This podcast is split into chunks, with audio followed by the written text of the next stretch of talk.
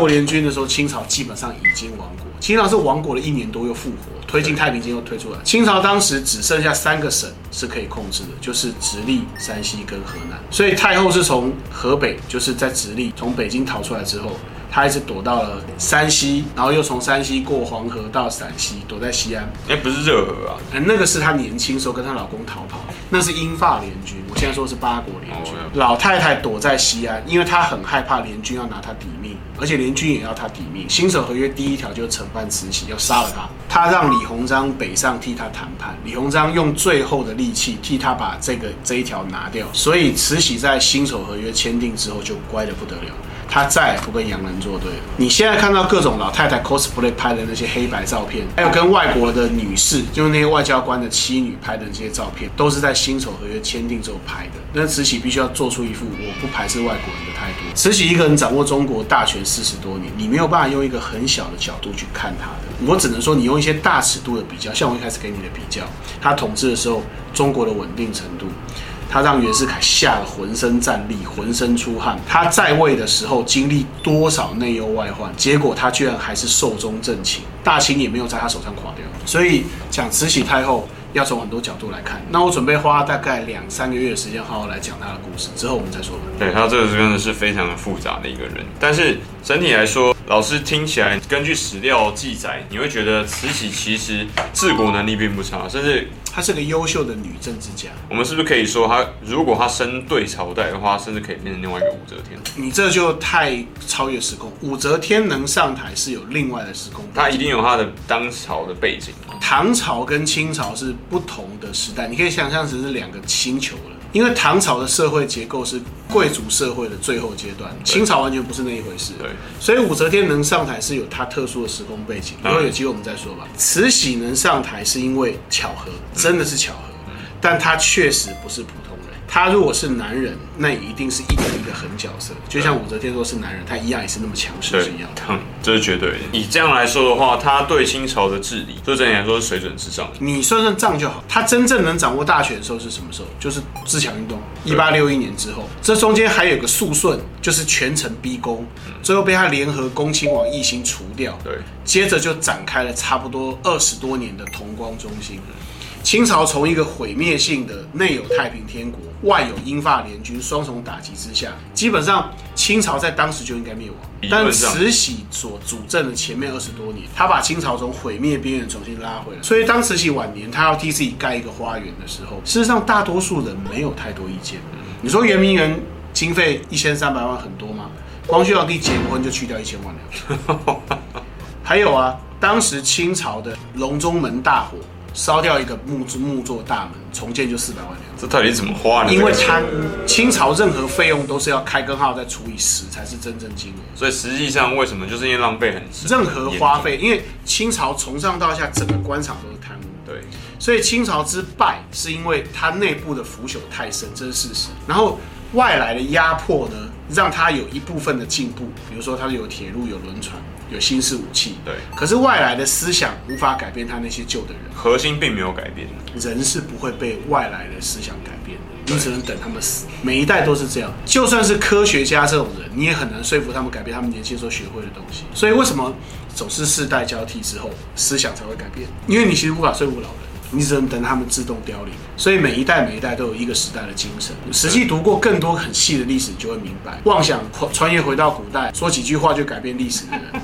那你是太小看这个世界。你可以试试看，你现在能选上一个村长，你能当个村支书吗？或者在台湾你能选个里长？不要讲那么大，村官你又要办好事情。你能决定一条街上面哪边哪边要该怎么安排吗？停车位要画几个？如果连这点小事都办不到，回到古代想当什么大将军，还是想当什么巡抚？什么穿越古代做皇帝呀、啊？然后什么就改变？那就真的是想太多了。为什么在现代世界中，连一家公司都开不起来的人，敢嘲笑一个统治四亿人的慈禧太后？我也觉得很好奇。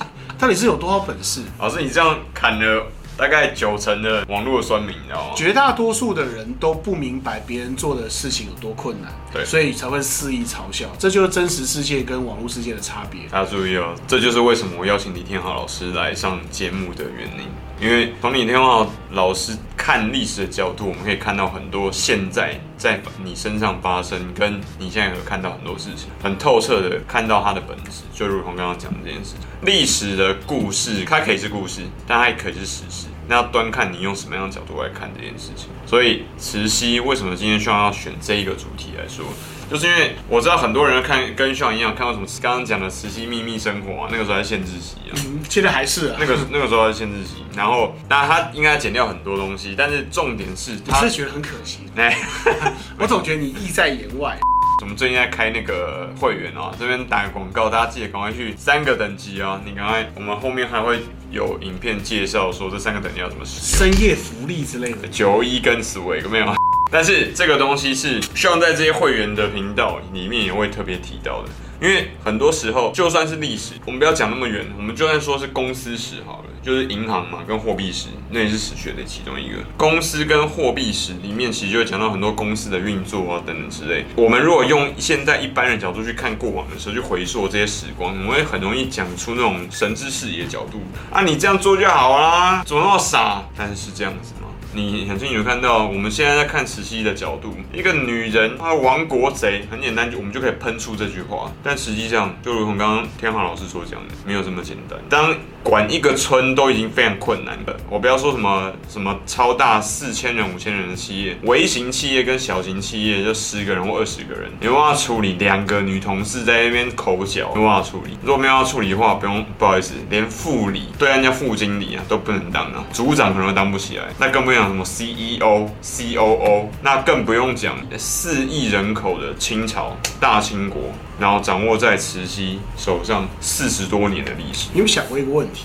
清朝不是有一个很有名的那种什么争夺皇位的争夺战吗？夺嫡啊！最后要把那个继位的圣旨啊放在大放在正大光明匾后。对，那你有想过一个问题？太后死了之后，她说要传位给一个三岁小孩，就传位给三岁小孩，有没有人跳出来反对？没有啊，有，大家都觉得太后说是谁就是谁。对，那你可以想见这个人的能力有多强，这个人的权威在他死后还可以延续下去，你就知道他把清朝统治成一个什么样子。虽然说你看起来像是腐朽、落后、将要崩溃，但这事实上都是事后诸葛亮。如果第一次世界大战提早十年爆发，清朝可能今天还在。哇，真的吗？日本不现在还是天皇制吗？那就君主立宪了吗？对啊，没错，历史是不能重来的，但是你可以还原到当时的时空背景去看某一个人。评价历史人物是最困难，但是也是最有乐趣的。有功底的历史学研究者都有能力重建一个评价体系，就像我刚刚给你举的那几个例子，然后再利用一些基本的技巧，一些历史学常用的技巧，让你逐渐建立起立体的印象。任何活生生的人都是立体而复杂，尤其是过往那种历史上的大人物，如同水晶一般是多面体。你从各个不同角度去看，你才能更看出真相。为什么有一句很常被误用的话，就是人类无法从历史中得到教训？其实人类是可以从历史中得到教训。我可以讲出一百个例子，人类可以从历史中得到教训。那些随口就说出人类不能从历史中得到教训的，是因为我们没认真学过。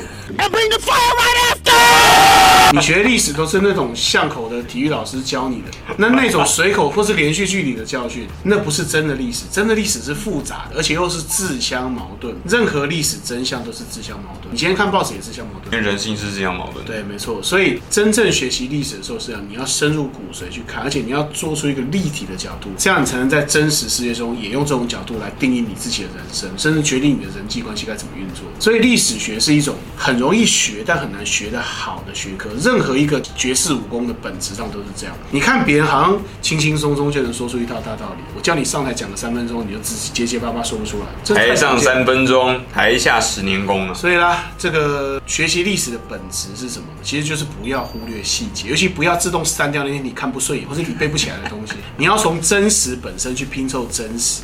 但是当你做足够的功夫之后，你会发现你拼凑出来这套真实跟另外一套真实相矛盾，这下怎么办？这就是为什么无数的历史大师也不断在写新的书的原因。这门学科是不可能研究完成的，呃，穷尽一生之功嘛。你看，像我个人非常敬佩的历史大师黄仁宇，他已经走了嘛，之前写了这个光绪十五年。黄仁宇也是一个很特别的人物，但是我们下次再讨论。那在我们节目结束之前，记得提醒大家，别订阅李天浩老师的频道，谢谢大家。直接搜寻李天豪三个字，就会得到除了像跟罗文老师以外，另外一个不同的人生的乐趣，就是从历史看人生，从历史看自己。OK，才向你说，记得帮我们订阅、按赞、分享，跟看完李老师跟 Sean 的三十秒的广告。OK，下一支影片很快再见，拜拜，拜拜。喜欢我们的频道吗？按赞、订阅、分享，小铃铛开起来哟。